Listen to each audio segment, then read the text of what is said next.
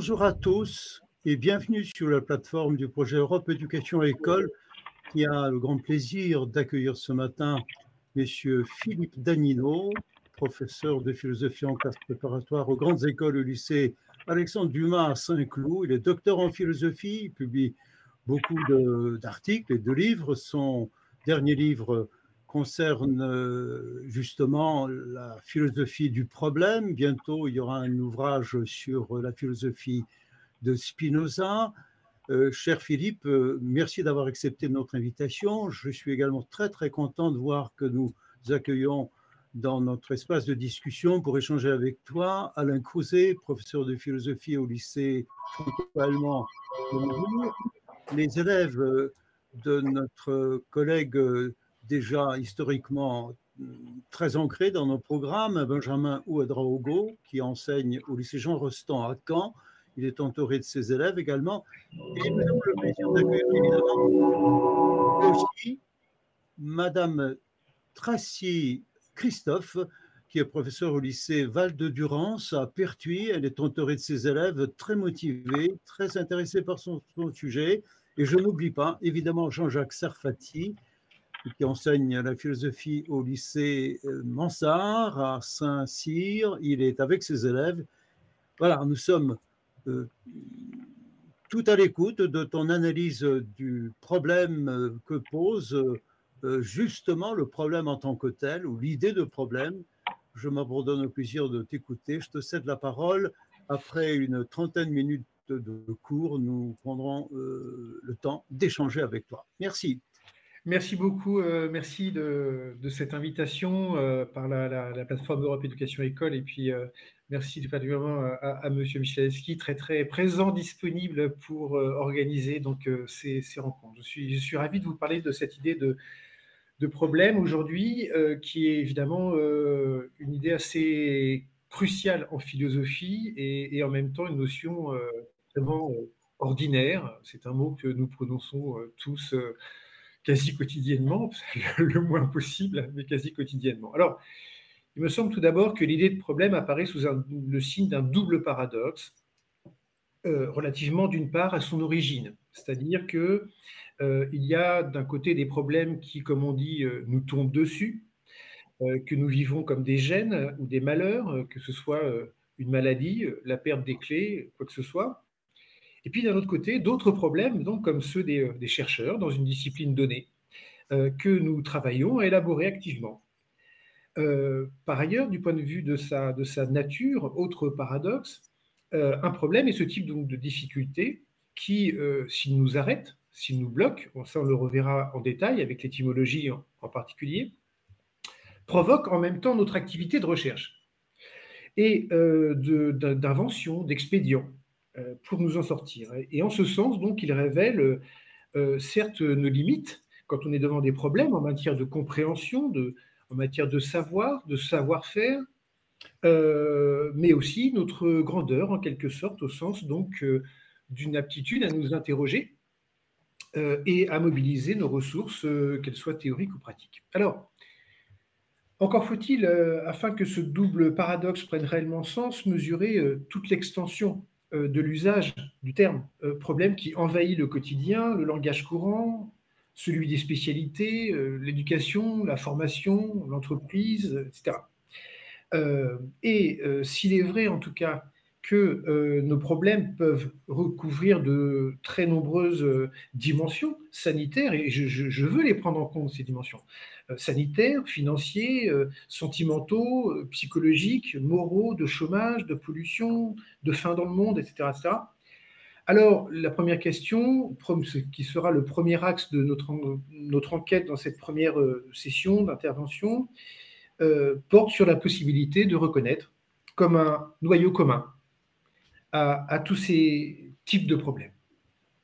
Alors, on vient de le voir, en tout cas, euh, du côté de la philosophie, euh, euh, la philosophie n'a aucunement le, monopole du problème, loin de moi l'idée de, de, penser cela, mais on peut supposer que, en tout cas, les problèmes laissent apparaître, suivant les domaines, des manières spécifiques de se poser, comme de se résoudre, et on peut se demander, du coup, ce qu'il en est du problème philosophique. Comment le situer au sein donc d'une nébuleuse conceptuelle qui comprend l'aporie, le mystère, le paradoxe et surtout la question. Et comment, d'autre part, donc, mesurer l'éventuelle singularité du problème philosophique par rapport au problème ordinaire, par rapport au problème de la science, sans trop présupposer de cette distinction. Mais voilà, c'est à étudier. Euh, le problème philosophique désigne-t-il un, procédé euh, euh, littéraire qui précède un, exposé dogmatique, qui peut renvoyer à un art de problématiser vraisemblablement de toutes choses Ou bien s'agit-il d'une de ces questions, c'est un peu l'idée du sens commun d'ailleurs, hein, s'agit-il d'une de ces questions éternelles et insolubles, pardon, que les philosophes auraient pour but d'agiter indéfiniment? Alors, avant de commencer véritablement l'enquête, je crois qu'il y a quand même trois bonnes raisons de s'intéresser à cette idée de, problème. D'abord, c'est simplement euh, tâcher de penser ce qui vient heurter la vie.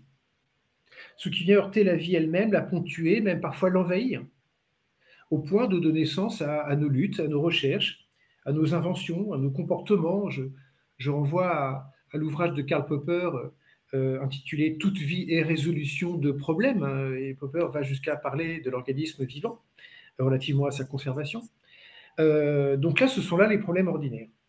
Deuxièmement, c'est tâcher de penser aussi, je crois, euh, ce qui vient heurter la pensée elle-même, et même la bloquer, en révélant, comme j'ai dit tout à l'heure, l'aptitude de l'homme à se questionner.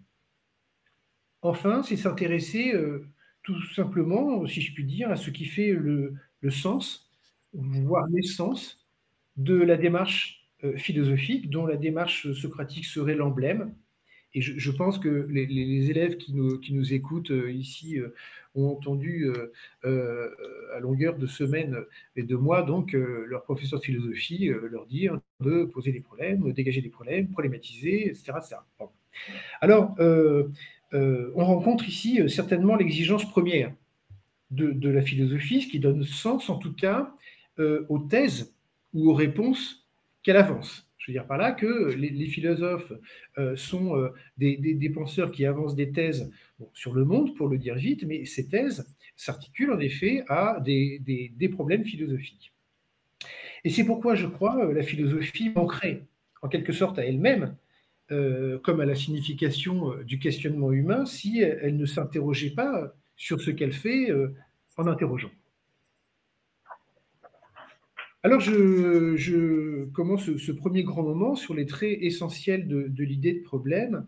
Euh, et je crois tout d'abord que c'est peut-être en le distinguant de ce avec quoi on l'assimile couramment qu'il sera possible de commencer à reconnaître en son essence un problème en partant donc euh, de la notion que nous en avons et de ce que peut nous en suggérer l'expérience courante et, euh, le langage courant également. D'abord, relativement à l'énigme. L'énigme semble proche du problème euh, parce qu'elle désigne aussi, au sens large, une chose difficile à comprendre en raison de sa complexité, comme le furent euh, les hiéroglyphes ou la datation euh, des manuscrits de la mer morte. Et puis, la solution de l'énigme n'apparaît ni simple ni immédiate. Cependant, pourquoi un problème, qu'il soit d'ordre mathématique, moral ou matériel, n'est-il pas généralement considéré comme une énigme? Pourquoi euh, Oedipe euh, face euh, au Sphinx? Et Jean-Luc, si vous voulez bien mettre ce, fameux tableau d'Ingres en, visuel, qui est un des tableaux donc représentant Oedipe face au, monstre. pourquoi Oedipe face au Sphinx justement a-t-il à résoudre une énigme? Et non pas simplement euh, un problème. C'est que euh, la situation euh, où, où l'énoncé problématique paraît, lui, d'emblée intelligible. C'est-à-dire que un problème, j'en identifie les termes et la difficulté. Mais si Oedipe est face à une énigme, lui, c'est qu'il doit trouver la réponse à une interrogation dont le sens est caché. Parce que l'énigme se donne en des termes obscurs ou ambigus. Euh, parce que l'énigme parle. Je veux dire par là qu'il L'énigma, étymologiquement, dans l'étymologie grecque, c'est la parole obscure, voilée ou équivoque. Exactement comme lorsque Socrate se demande quel peut bien être le sens caché de la parole d'Apollon, euh, qui, euh, dans l'apologie de Socrate, le déclare, le plus savant des hommes. Une énigme requiert donc une interprétation, tandis que l'obscurité éventuelle des problèmes, qu'ils soient de mathématiques ou de pollution, peut venir de notre ignorance ou d'une mauvaise formulation, mais non pas de d'une dimension dissimulée, euh, voilée ou masquée. Autrement dit, la situation ou l'énoncé problématique est tout de même d'emblée intelligible. J'en identifie les termes et la difficulté à résoudre. En ce sens, euh, on pourrait dire que résoudre l'énigme du sphinx, c'est le problème d'Oedipe, s'il veut échapper à la mort. Problème et mystère. Passons au mystère le, terme de mystère euh, renvoie à des, doctrines, à des pratiques euh, rituelles euh, qui avaient un caractère ésotérique, réservé à des initiés. Et un mystère est ce qui se présente comme incompréhensible à la raison humaine, d'emblée, incompréhensible à la raison humaine. De là, le problème sans se distinguer du mystère comme l'inconnu se distingue de l'incompréhensible. Nous ne dirons pas, en effet, du problème du chômage ou de celui de la pollution, d'un problème de logique ou d'argent qu'ils sont en eux-mêmes mystérieux. Pourquoi? Parce qu'on ne saurait évoquer ou traiter des problèmes de pollution sans s'appuyer sur des données, des mesures comparatives, des connaissances en physique, en chimie, des évaluations, des objectifs en matière de santé publique, etc. C'est-à-dire que ce qu'il y a à affronter euh, et que l'on souhaite résoudre s'accompagne de données euh, et se trouve euh, explicable et clairement identifié. C'est dire que, et ça c'est un premier élément qu'on peut en effet mettre en avant, un problème suppose nécessairement une part de savoir. Déjà là. Autrement dit, tout dans le problème ne pose pas problème. Et Popper, Karl Popper, cet épistémologue, euh, du XXe euh, siècle dira donc pour la connaissance scientifique, et je vous renvoie ici euh, au texte numéro 1 où Popper affirme il n'y a pas donc de savoir sans problème, mais aussi pas de problème sans savoir. Tout problème surgit par la découverte que quelque chose dans notre savoir, supposé, n'est pas tout à fait en ordre. Mais on, s'appuie effectivement sur du savoir. C'est-à-dire que avoir ou se donner un problème, c'est au moins savoir ce que l'on cherche, euh, même s'il n'y a pas encore de solution. On peut dire ainsi que euh, le problème qui a affaire à de l'inconnu, à de l'incertain, m'arrête et suppose une part de savoir, alors que le mystère me dépasse, en excédant en quelque sorte mes capacités de sujet connaissant. En ce sens, les problèmes de la biologie sont une chose, mais si vous voulez, le mystère de la vie en est une autre.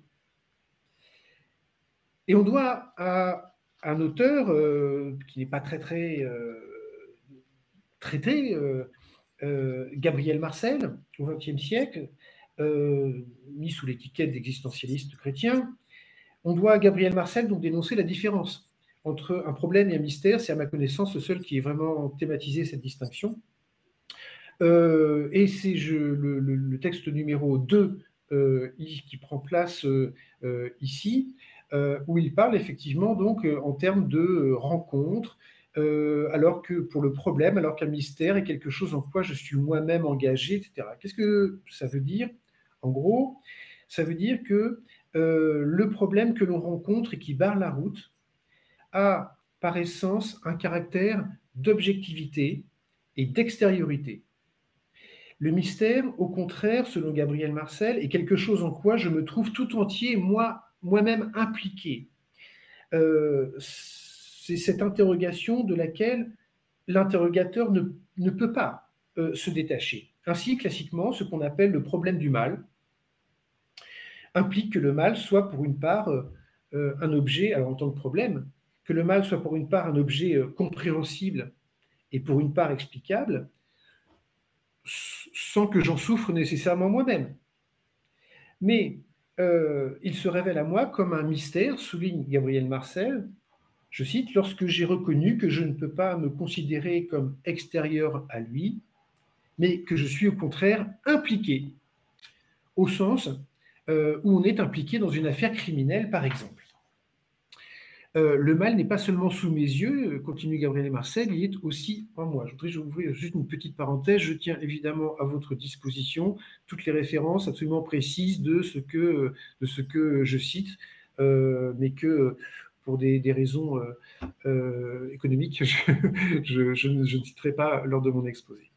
Euh, la distinction donc entre mystère et problème sous la plume de Gabriel Marcel permet de mettre en évidence deux déterminations essentielles du problème, son extériorité et son objectivité.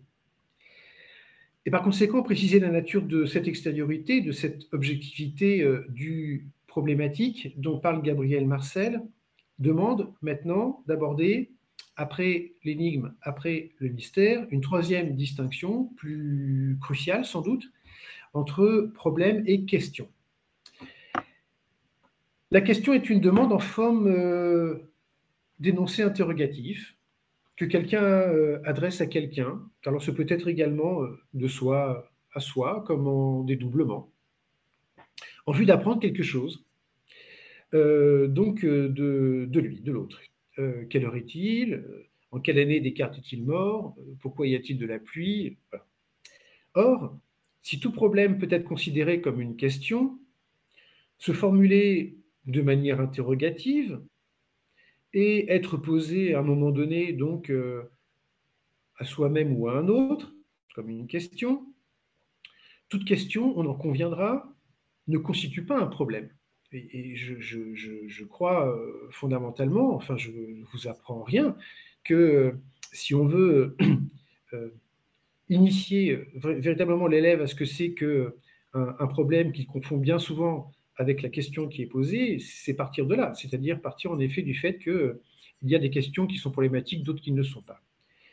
Euh, si tout problème, disais-je, peut être considéré comme une question, euh, toute question donc ne constitue pas un problème. Et Jean-Luc, il s'agit là de l'image numéro 2, qui est donc purement illustrative euh, ici, vous voyez jadis le Shadok, enfin, euh, les élèves qui euh, écoutent ça sans doute pas ce que sont les, les Shadok, mais voilà, personnage jadis la télévision, pas de problème pour moi devant donc une question simple, 1 plus 1, donc on demande aux élèves apprentis, ça peut être une question qu'on pose, voilà. alors, ne serait-ce qu'au niveau du langage courant, l'adjectif problématique se dit toujours d'une situation qu'on ne sait pas comment trancher, qui semble ne pas pouvoir, sinon difficilement, recevoir de solution. C'est-à-dire qu'avec le problème, il y a une possibilité qui fait d'emblée défaut. Défaut de pouvoir, défaut de savoir, autant dire qu'un problème, qu'il soit d'ordre technique, sanitaire ou philosophique, se présente, et c'est peut-être là le, le, premier point le plus important, une question difficile à résoudre, dont la solution apparaît comme incertaine, donc de telle sorte que, que cette question, dans une discipline donnée, prête à discussion et constitue une préoccupation.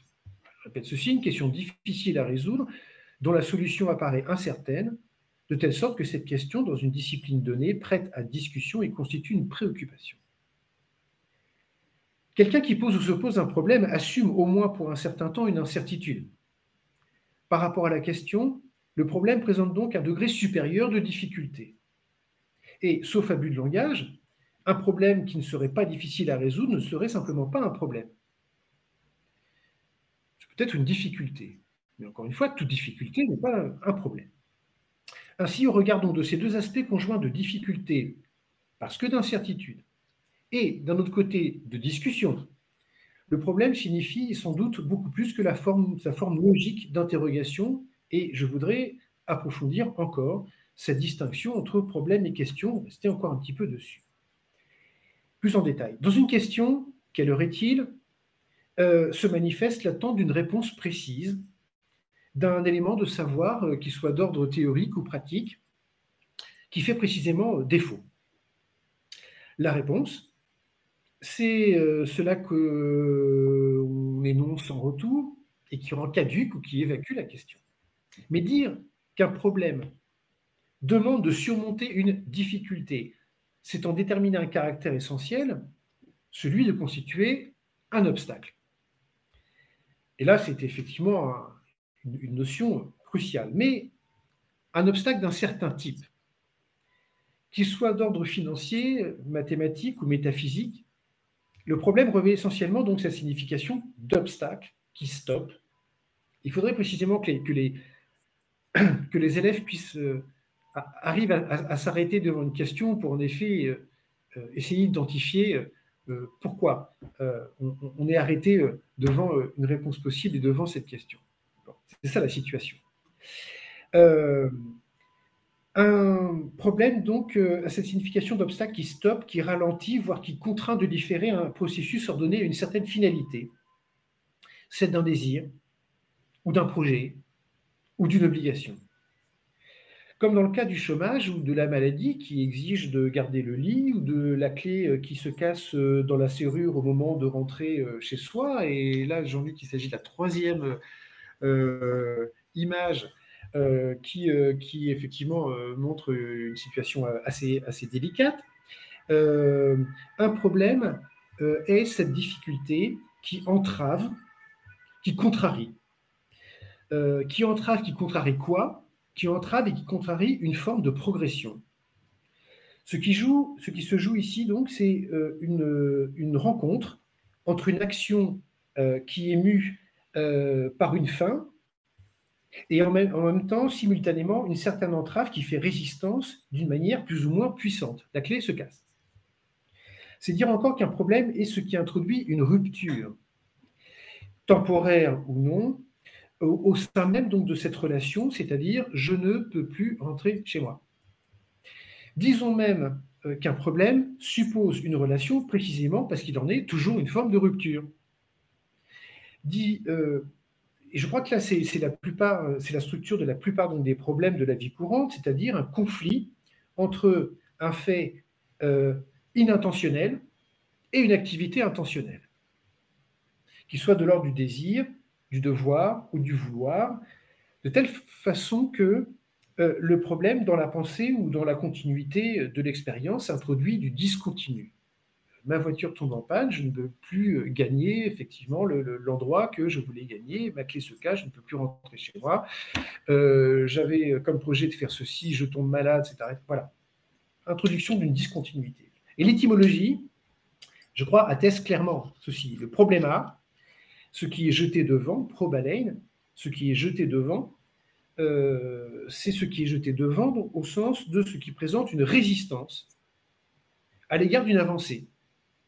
Et ce que j'ai euh, voulu, euh, par l'image numéro 4, euh, Jean-Luc un peu symboliser, c'est une image évidemment que j'ai trouvée, voilà, on, est complètement là devant le problème, on ne peut plus avancer, on est arrêté, et puis c'est un gros caillou, et ce n'est pas une petite branche d'arbre. Bon, parce que si vous êtes devant une petite branche d'arbre, vous dites, bah, ce n'est pas un problème.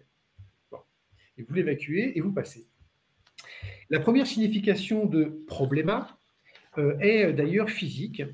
Euh, il a d'abord désigné un promontoire, un cap, comme on peut le lire dans le lycée euh, d'Homère, au champ 10, où Problété vient décrire le rivage des Lestrigons, barré d'une double falaise. Ainsi, tandis que nombre de difficultés sont surmontables, qu'une multitude de questions euh, trouvent plus ou moins aisément leur réponse, le problème, en tant qu'empêchement, est ce qui masque la vue, ce qui tient donc le projet en échec, qui barre la route, euh, comme ce caillou que nous avons montré, exactement, ou comme le navigateur rencontre un écueil euh, sur son chemin, ou comme on peut, euh, quand, on est, quand on est victime d'un imprévu, comme on dit, tomber sur un os. L'expression est assez intéressante. C'est pourquoi, par exemple, un rhume n'est pas considéré comme un problème de santé, tandis qu'un enfant dit à problème suscite bien des accaparements, des efforts, des tourments, etc. alors, obstacle. Mais cette idée d'obstacle, suffit-elle à déterminer euh, complètement euh, celle de problème? Il semble que deux autres aspects essentiels doivent être dégagés. Alors si on avait beaucoup de temps, on pourrait, sur le plan de la connaissance, développer ce qu'il en est des idoles dans le Novum Organum de Bacon et évidemment de l'obstacle épistémologique. on retrouverait ces caractères chez, chez Bachelard. Excusez-moi de ne faire que les, les, citer au passage. Deux autres aspects du problème. Tout d'abord, un aspect de patience. Avoir un problème et s'y confronter engage un rapport au temps. Parce qu'elle est à rencontre d'un obstacle et qu'elle manque immédiatement des éléments nécessaires à son dépassement, la situation problématique, donc la clé qui se casse, le chômage, problème mathématique, exige d'assumer une attente et requiert une patience, comme pour l'enfant soumis au temps de l'apprentissage.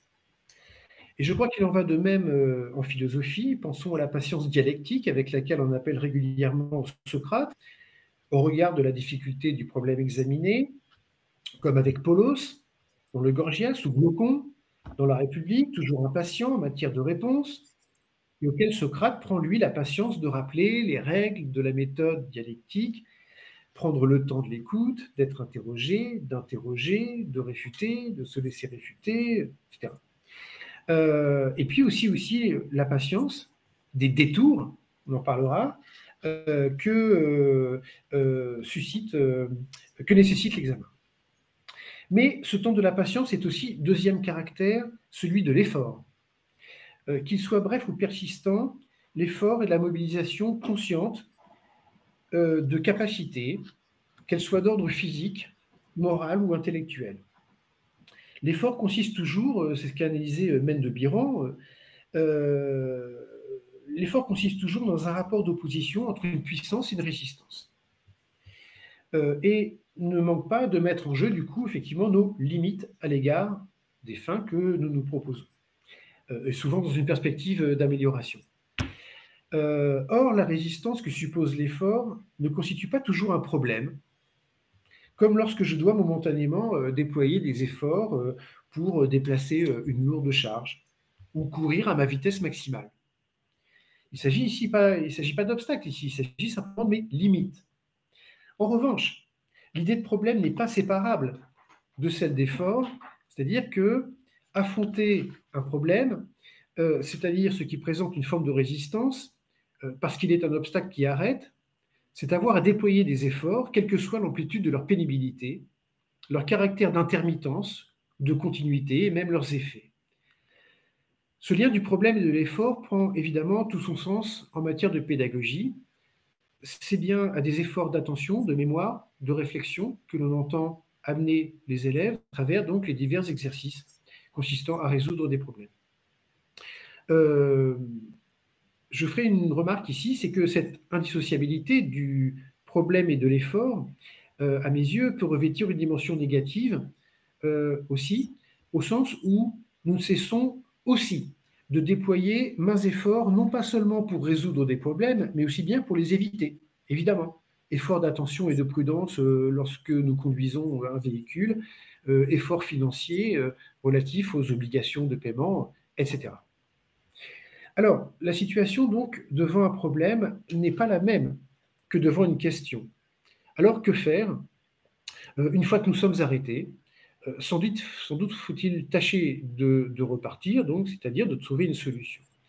Et euh, en ce sens, on ne peut pas réduire un problème à ce qui arrête. C'est-à-dire qu'il n'est un problème, je dirais, n'est pas simplement ce qui paralyse, c'est aussi ce qui mobilise. Et je voudrais terminer cette première session par euh, quelques, mots effectivement sur cette euh, mobilisation. Euh, s'il est un homme à problème, à mon sens, c'est Ulysse. ces épreuves sont autant d'obstacles dans l'Odyssée, autant d'obstacles donc jetés devant sa route qui entravent, comme on l'a dit, un désir, celui de survivre, celui de ramener ses compagnons chez eux, celui d'accoster, lui, enfin, chez lui. Euh, même si cette fin nécessitera d'autres problèmes. Et d'une certaine façon, l'Odyssée, c'est le récit des obstacles qui empêchent longtemps le retour à Ithaque. Or, il semble que cette figure d'Ulysse concentre à elle seule tous les caractères du problème que nous avons euh, développé euh, jusqu'ici, un caractère de résistance avec des métaphores, des interventions de la pierre et du caillou, celui en effet donc de le rocher qui enferme Polyphème dans son antre, le, le, le, roc que Polyphème jette sur le bateau d'Ulysse, etc.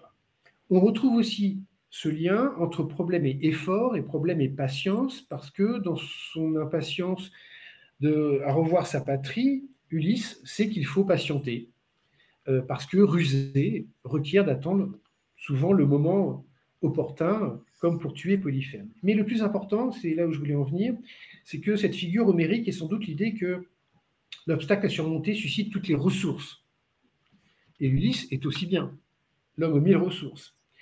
Euh, qu'elles soient donc physiques ou rationnelles, qu'elles soient de l'intelligence ou de l'habileté. Et c'est ça l'idée, si vous voulez, que le problème mobilise, produit le mouvement vers son propre dépassement. Alors, c'est peut-être, euh, euh, c'est ce qui peut être constaté dans les sciences où l'idée de problème ne se réduit pas à celle d'obstacle épistémologique, et Bachelard dans un autre sens défend sans cesse, je cite dans le rationalisme appliqué, l'idée nécessaire d'une problématique antécédente à toute expérience qui se veut instructive. Les faits qui font progresser la science sont des faits problèmes. Ces nouveaux objets d'observation euh, vont heurter des représentations, des théories euh, précédemment euh, admises. Et donc, le point de départ du travail scientifique n'est pas tant l'observation pure et simple, dit Bachelard, que l'observation qui crée un problème. Et je ne ferai que mentionner, pour essayer de terminer bientôt maintenant, euh, cet exemple donc de Lavoisier à l'égard de euh, du phlogistique, euh, où effectivement l'orbite d'Uranus, qui est dont l'observation est venue poser des problèmes par rapport donc au, au calcul qu'on en avait. alors, je, et, cette mobilisation à l'égard du problème vient justement euh, euh, euh, apporter de nouvelles découvertes, exactement comme cette théorie du phlogistique sera la base chez Lavoisier de la chimie organique. Donc il y a une mobilisation ici du problème. Alors, je conclus sur ce premier temps. un problème n'est ni une énigme, ni un mystère, ni une simple question. Il est un obstacle d'un certain type, un obstacle que l'on rencontre, qui présente une résistance, qui produit un état d'incertitude et d'embarras, et des effets tels qu'ils rendent donc la continuité de nos actions et entravent la réalisation de nos buts. Aussi, euh, tâchons-nous euh, de l'éviter ou de le supprimer, euh, non sans devoir y mettre patience, effort et médiation.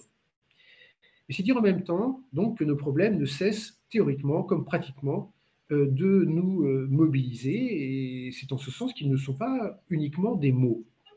On peut alors se demander si ces propriétés du problème sont également celles des problèmes philosophiques.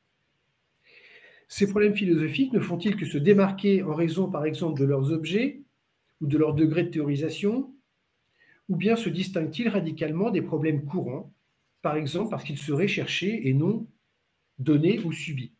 Et la tâche est ici euh, d'enquêter au miroir de la notion de question encore sur l'éventuelle spécificité de ces problèmes issu donc de la rencontre, qui ne manque pas d'ailleurs d'interroger, de la rencontre euh, de la pensée euh, et du monde. Voilà, je vous remercie de votre attention pour cette première partie. Merci, merci beaucoup, cher Philippe Danino. je me tourne très rapidement vers notre collègue Antoine Châtelet, qui est professeur de philosophie au lycée Jean-Pierre Vernon à Sèvres et qui travaille dans notre équipe sur toute l'antenne Twitch. Euh, ne serait-ce que pour la présenter et recueillir les questions qui pourraient se poser. Je te cède la parole avant de passer à la discussion. Euh, le micro, s'il te plaît, cher Antoine. Voilà.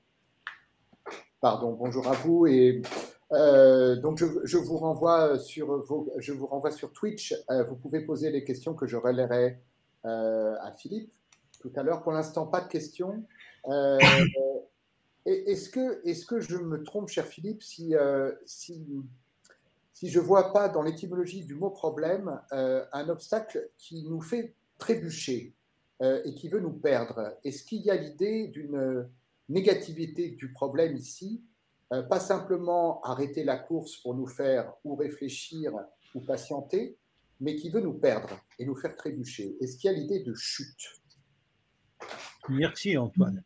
Oui, merci. Euh, l'idée de chute, non, mais c'est surtout l'idée euh, d'obstacle et de ce qui, qui m'arrête. Trébucher, pas nécessairement, mais ça, ça, veut dire que je suis stoppé. Alors, Probalane, on pourrait effectivement filer beaucoup euh, cette, cette métaphore de ce qui est jeté devant, qui rejoint évidemment l'objection, c'est aussi ce qui est jeté devant, la pierre d'achoppement. voilà, il y a toute une métaphore de la pierre, ce qui fait que ce qui nous arrête, c'est quand même pas rien. Hein. ça présente une résistance. Et le problème, c'était aussi une, colline, un promontoire. Et, chez Homer, il en parle effectivement donc comme des écueils. Alors, trébucher, non. Essentiellement d'abord ce qui nous stoppe euh, brutalement, sans qu'on ne désire pas d'ailleurs euh, ordinairement.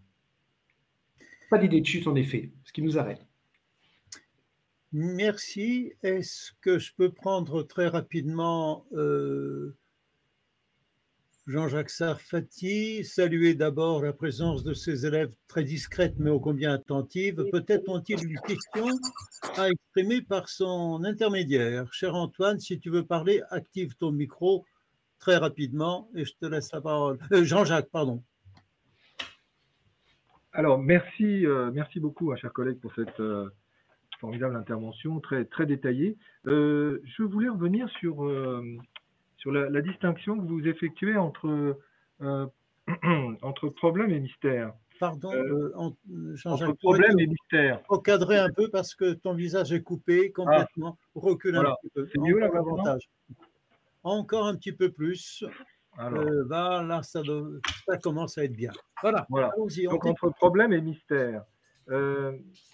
Est-ce que, euh, est que véritablement on peut dire que euh, le, mystère en lui-même, euh, je dirais, comme le problème, ne, fait pas partie intégrante de notre, être Et est-ce qu'on ne pourrait pas considérer plutôt que le, mystère est une forme de problème?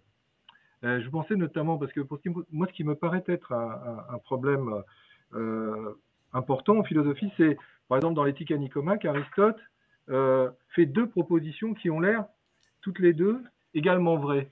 Il nous dit, euh, au début du texte, il nous dit, entre amitié et vérité, vous vous souvenez, euh, je préfère toujours la vérité. Et ensuite, plus tard, je crois que c'est au livre 8 ou 9, il nous indique, bah, si je rencontre un ami et que je ne vais pas bien, je ne vais pas lui dire la vérité, je vais, je vais plutôt m'abstenir de cette vérité. Et souvent, euh, lorsque j'ai à réfléchir sur cette question de problème ou à en parler avec mes élèves, je leur indique finalement que le problème, c'est ce qui euh, contient, lorsqu'on est face à deux propositions contradictoires, qui paraissent également vraies, euh, il s'agit de trouver une réponse possible. Et cette réponse possible, comme vous l'avez très bien dit d'ailleurs, appelle de notre part de trouver une médiation. Finalement, le terme de médiation m'a paru très intéressant d'ailleurs, vous l'avez évoqué à la fin. Finalement, le problème suppose de trouver une médiation entre deux deux propositions qui ont l'air toutes les deux également vraies. Et là, justement, pour revenir à cette, question, euh, comment, justement positionner le mystère par rapport à cette, euh, question? Moi, moi, il me semble plutôt que c'est une sous-catégorie du, du, problème. Mais voilà, qu'est-ce que vous en pensez? Merci, merci Jean-Jacques. Merci beaucoup. Alors, ce que vous venez de, mentionner est évidemment essentiel, la question des deux propositions contradictoires qui impliquent la médiation. Euh, je vais en parler euh, dans la deuxième partie euh, complètement en en venant évidemment au problème philosophique. surtout que Aristote est celui qui a inventé le problème en, quelque sorte dans les, dans les topiques.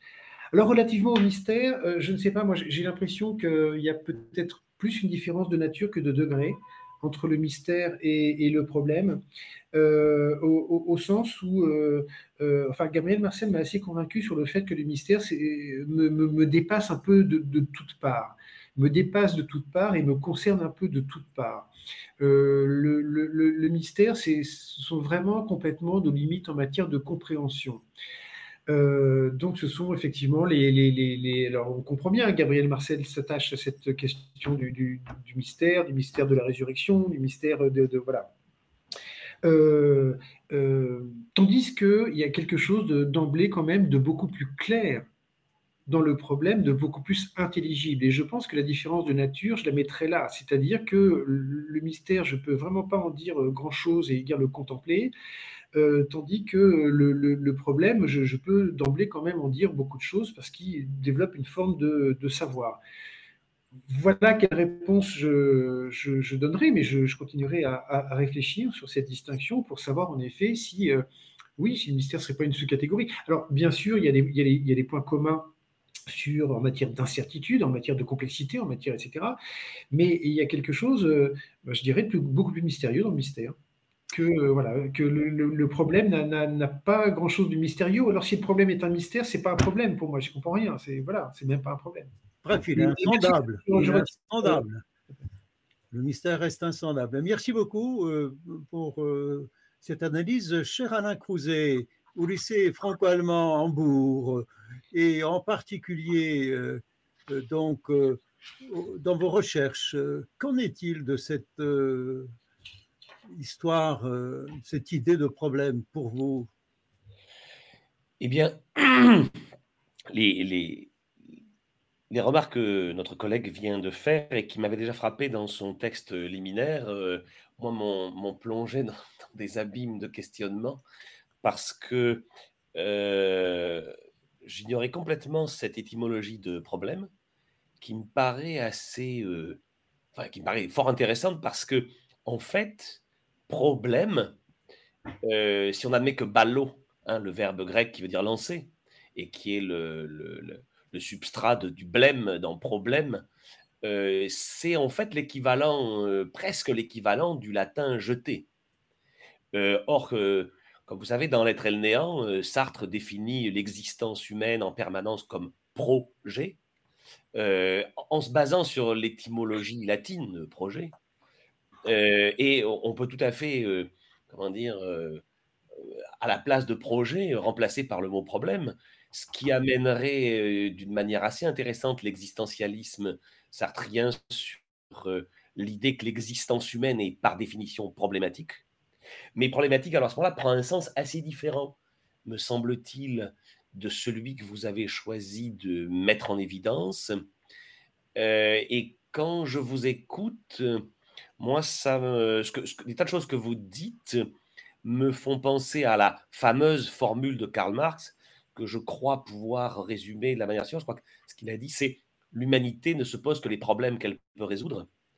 Euh, et euh, alors que si on parle du côté de Sartre, bien sûr, euh, il y a une dimension dans l'existence, une dimension problématique, la dimension du projet, de cette espèce de, de sortie hors de soi-même dans lequel le problème nous jette, euh, qui va peut-être même au-delà de l'obstacle.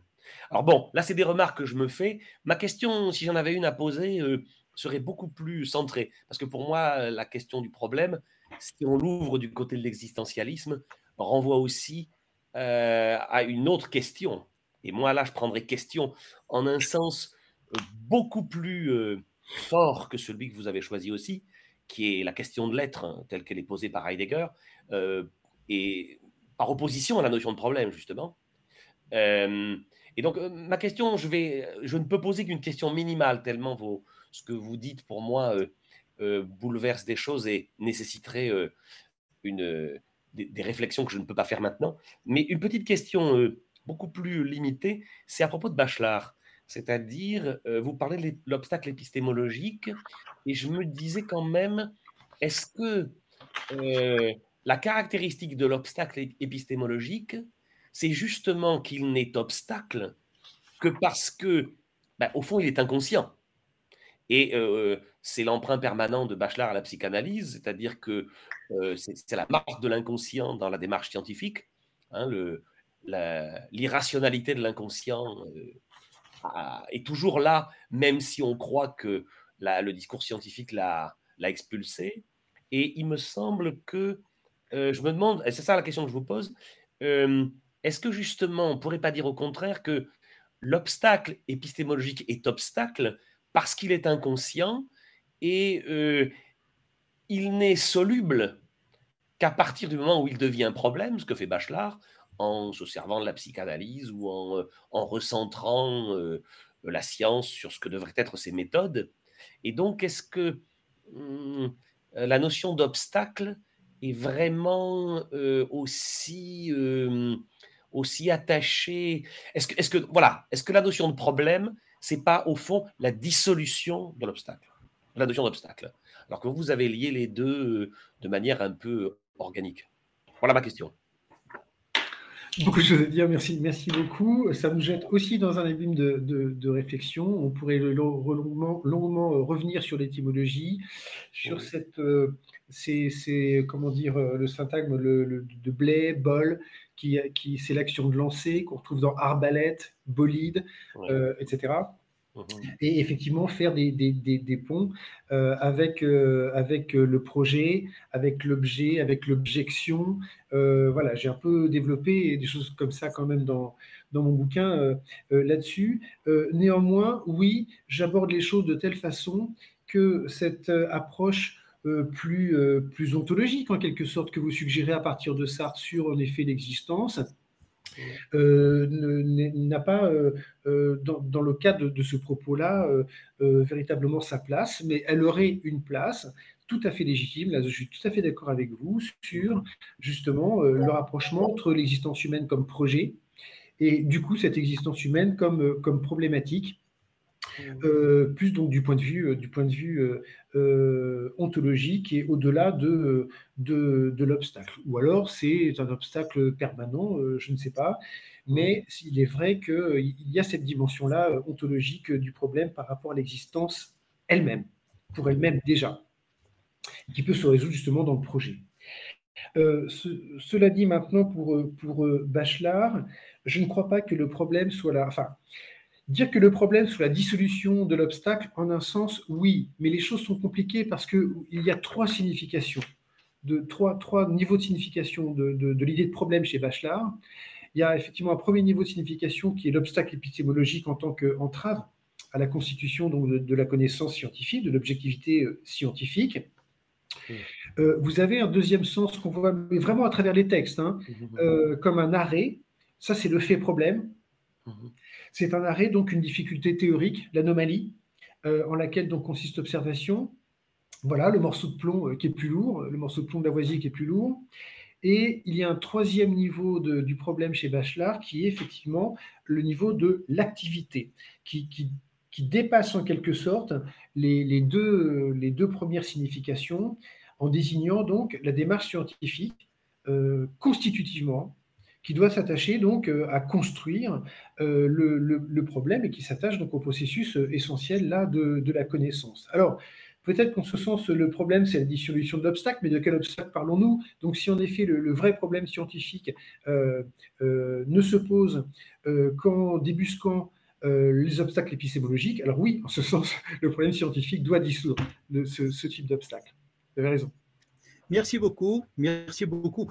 Euh, est-ce que les élèves du lycée Jean Rostand à Caen souhaitent poser maintenant une question ou veulent-ils passer euh, la parole à leurs camarades de Perpignan Allez-y, cher Benjamin, recadre, relève un tout petit peu l'écran pour qu'on te voit davantage. Ah, c'est correct.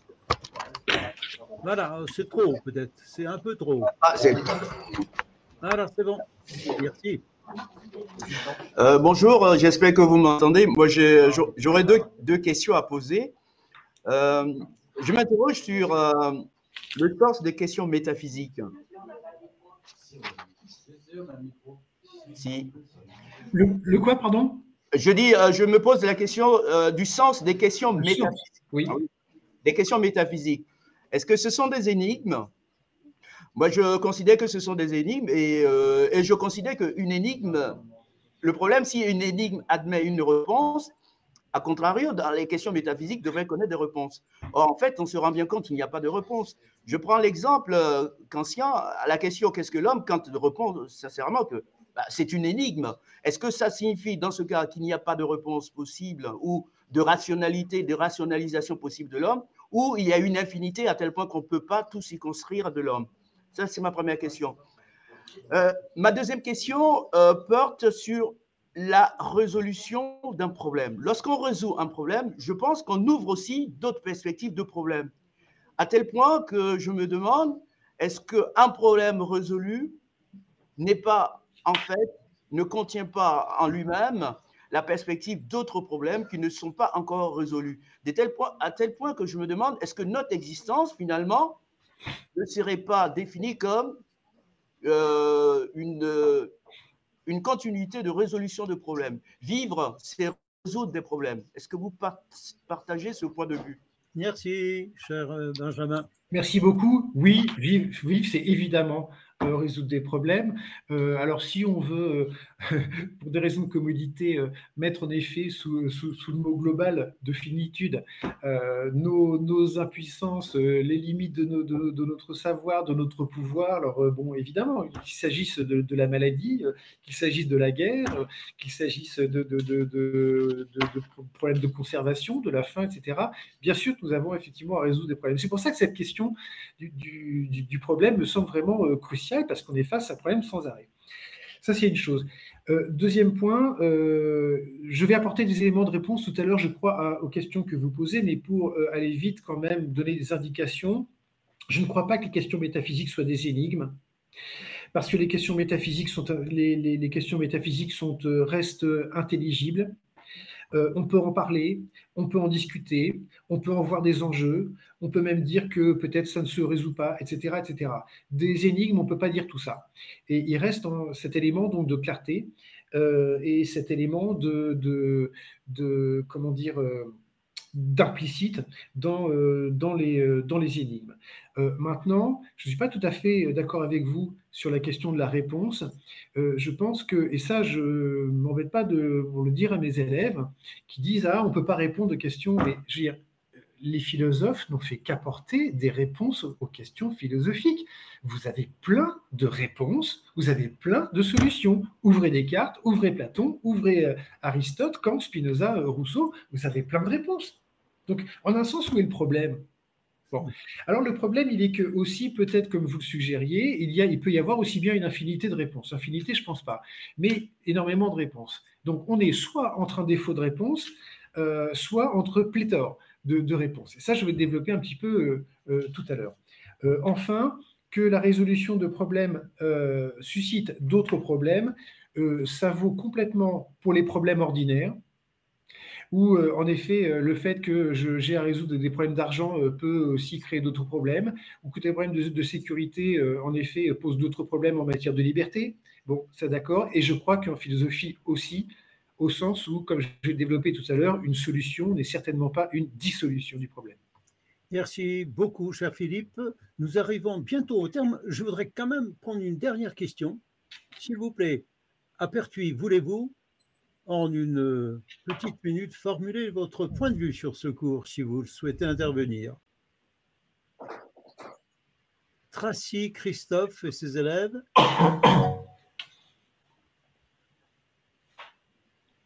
Ok. Eh bien, écoutez, euh, Antoine, y a-t-il des questions sur Twitch? Rapidement, nous n'avons que très peu de temps. Oui, absolument. Il y a une question, euh, sur Twitch. Tout problème a-t-il une solution, Philippe euh, Non Non il y, a, des, alors des solutions, mais ça dépend. Je veux dire, c'est la question de la vérité ici. C'est-à-dire que soit on est dans des problèmes pratiques, on espère bien que ça a des solutions, et Dieu sait que nous avons euh, résolu euh, énormément de problèmes et que tous les jours nous essayons d'en résoudre techniquement euh, quoi que ce soit. Donc là, effectivement, il y a des solutions, et heureusement que la médecine a trouvé des solutions à certains, à certains mots. Bon, Maintenant, c'est autre chose pour les problèmes théoriques, et là, c'est toute la place et le sens des chercheurs, si vous voulez, euh, qui, euh, qui, en effet euh, s'attaquent aux, problèmes qui, qui, restent et qui, demeurent, qui se renouvelleront. Et maintenant, à la limite, comme je viens de dire, pour les problèmes philosophiques, on peut très bien proposer des solutions. Reste qu'en effet, ces solutions ne sont pas des réponses qui sont considérées comme définitives, comme il arrive parfois en science. C'est une grande différence entre les problèmes scientifiques et les problèmes philosophiques.